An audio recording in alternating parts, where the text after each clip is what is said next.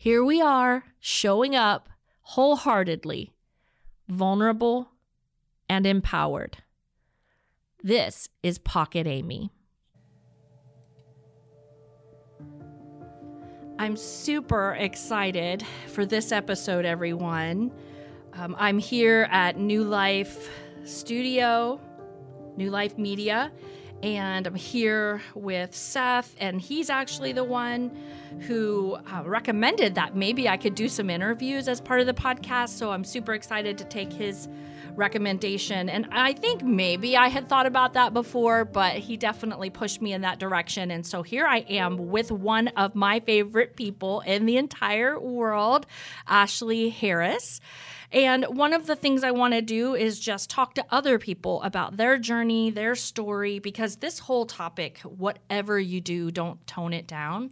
I feel like it fits everybody nobody has ever said, Oh, I've never felt that way, or I've never struggled with that, or I've never felt like I needed to edit myself or minimize myself or not show up as my true self.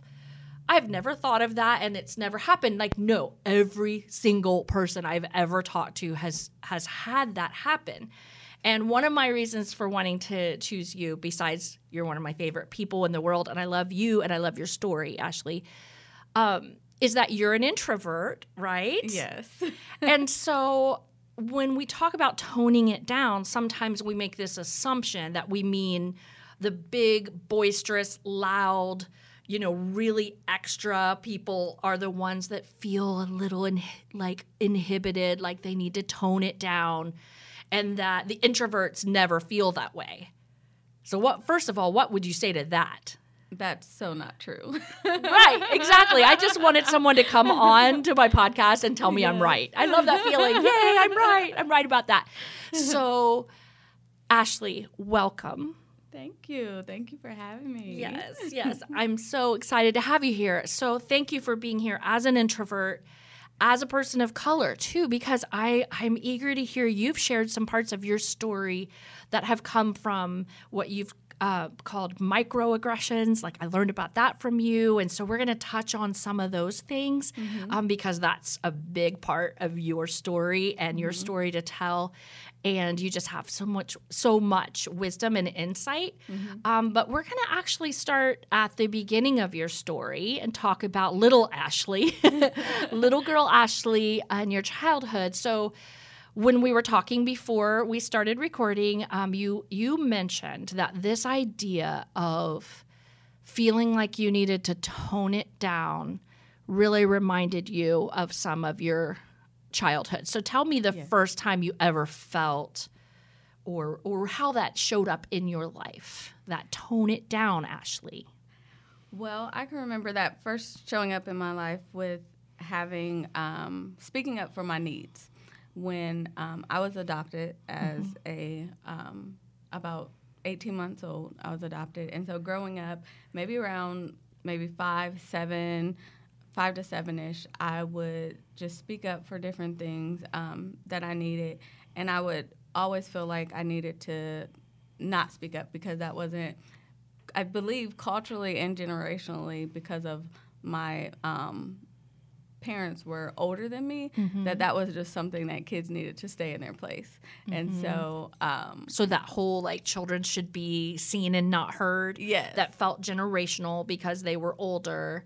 Yes. Um, so looking back at it i can see it right that way. but at the time but what did it feel like? at the time it just felt like you know i you don't have a voice you don't have a place to say anything. It you know we're you just go with the flow. Mm-hmm. and so that's what, you know, I did um, until I got about um, adolescence. Mm-hmm. My voice just kept w- wanting to rise, uh-huh. especially when I seen things um, in my family dynamic that was not right or confusing or that I just wanted questions for. And mm-hmm. so I mm-hmm. would ask those questions and or speak up about those things that I mm-hmm. was seeing or hearing and um, wanted more information or either just to just be walked through mm-hmm. the process of what was happening at that time and um, again i was shut down mm-hmm. that's not your place we're not going to talk about that you know and that was it and so again i felt you know shut down um, and i felt like i didn't have any. Um, there was no. So, like, no space for you to either be curious or full on protest. There was just no real space for that. for curiosity or for just I don't agree with that. Right. you know, there was no room for either. Right. So, and so, how did you handle that? um first I said, okay, well, since I can't speak up and say it, so then I started actually writing letters Okay. to people in my family. and How old um, were you when you became the letter writing? That was around 11. Okay. And um Did everyone enjoy reading your letters of protest and independence, or how it did they was the- respond? it was the same way. it was just they went unanswered, and Mm-hmm. So did they just ignore went- them, Yeah, or- they were okay. overlooked. I mean, well, not overlooked, but they went unanswered and they were ignored. Okay. Wow. So that was another thing. Like, oh, okay, well. I don't know. At that young age, I felt like, okay, maybe this different approach, you know, Right. would work. But then, So you tried something that you thought was actually pretty healthy and mature, and nothing. Right. So what next? So from there, I just um, I was like, okay, well, since I'm not going to be heard, since I I'm not going to get any type of direction on you know the things that I need or get my needs, my emotional needs met, my you know um, cognitive needs Yeah. met, then I was going to do my own thing, and so that's when I started to rebel and ran away from home and just live life the best that I could. you know? Right. Okay. So how old were you when you were like, okay, I've been basically getting this message either directly or indirectly of um, your voice doesn't matter. You're either being shut down or ignored when you expressed what you needed. Then you, at 11 years old, thought, well, maybe I can emote through these letters and they get ignored. And then, so it, it sounds like, I mean, w- when you ran away, was that a f like a protest of sorts? Like, was it? Yes, like was it that was the like- biggest reason? Is because you didn't feel heard? because I didn't feel heard and I didn't feel like my um, needs were being met to understand just like just understanding what it was to be you know not have your family not not have your biological family. I mm-hmm. wanted answers for that mm-hmm. to process that and that wasn't happening. Yeah. and so my next thing was I felt like okay well I will I'm out of here. I'm out of here. And so you would you've you've used the word rebellious in front of me. Like you feel like that was a time when you just went into full rebellion. It's Mm-hmm. hard for me to imagine because you are sitting here right now with the cutest hair hairdo and this cute little bow, and I'm like, you look so innocent. I can't imagine your sweet face in a state of rebellion. I'm I'm just going to be in denial about that. Ashley, I don't believe you. Oh no, I believe you. I believe you. So, in that phase, it sounds to me like, you know, what the clinicians would say a maladaptive behavior. Like, basically, I, I want to show up with my voice, with some agency, with some courage, you know, mm-hmm. and all of that stuff, but I don't know how to do that. So I'm just going to be rebellious. Mm-hmm. And so it sounds a little bit like one extreme to the other shut down and not really saying, this is what I need. And then boom, full blown on your own at age 12 12 years old. Oh, mm-hmm. darling. I know every single time I hear your story, I, I imagine you at that age and I want to go back in time and be there for you because that sounds really hard. Um, you're smiling at me right now, but I'm sure it was hard. it was hard It was Yeah. hard. So, as we segue into talking about how then this need to show up as your true self, but then this kind of being inhibited and feeling like you can't show up as your true self, um, let's talk a little bit about how that began to show up in your later teen years or your adult life.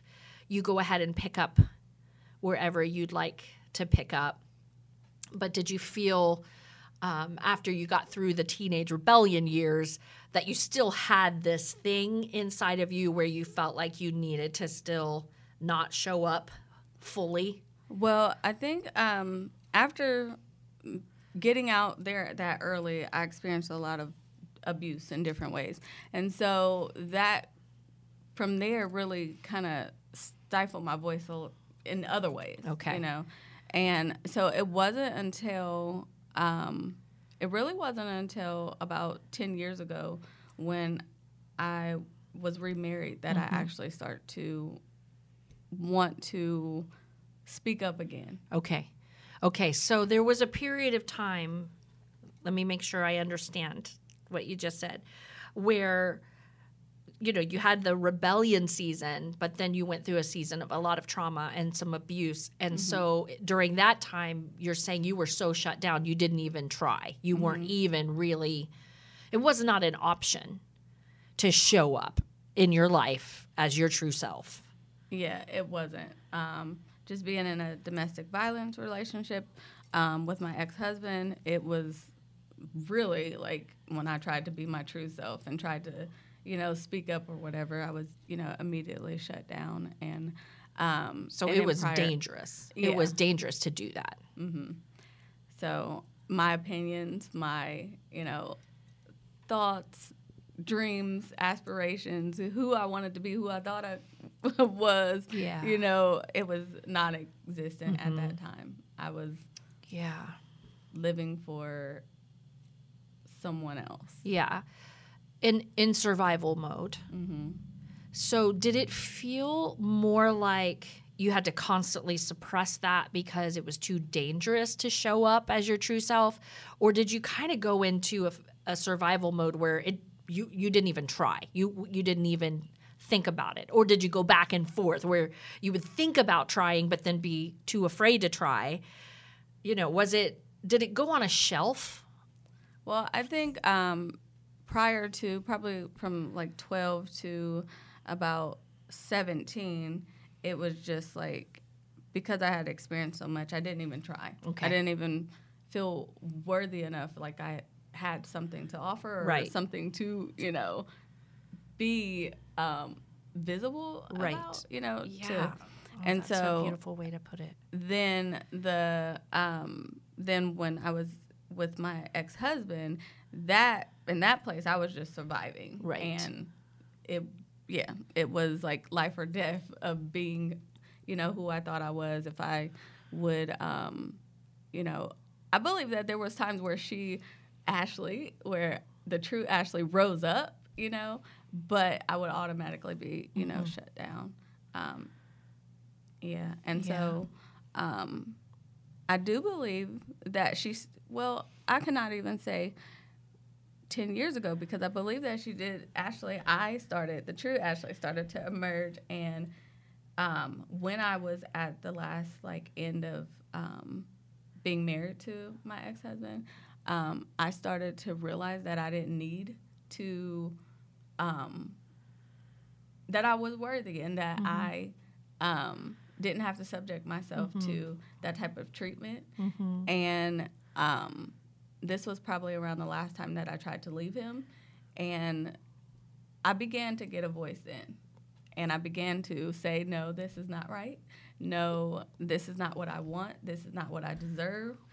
And um, and I would say that to him, even knowing the consequences of what would happen. Wow. Um, and I endured the consequences until I was able to get the legal help and the things that I need to not experience that anymore um, and finally leave. So that's probably about the first time where I see, you know, myself, you know, emerging and being visible and being who I was and starting to kind of walk in that. Mm-hmm. Um, yeah. Wow. Wow. Yeah, I'm thinking about the teenage years that you described as like your first attempt, you know, to protest and and and it was rebellious and you know, um, not the healthy kind of courage. But then I hear this description and I am just, I have tears in my eyes um, thinking about how courageous, you know, you could have had all those feelings and still just kind of stayed in survival mode and not expressed them, but there was something inside of you that it sounds like an awakening. So I'd like to talk about that next. this awakening because what in the world gives a woman the courage to start saying, I'm going to show up, I have a voice, I am worthy? When she knows that saying so or even acting as if she believes that is so um, could bring consequences. You use the word consequences, but we know there's a lot of trauma and pain in there.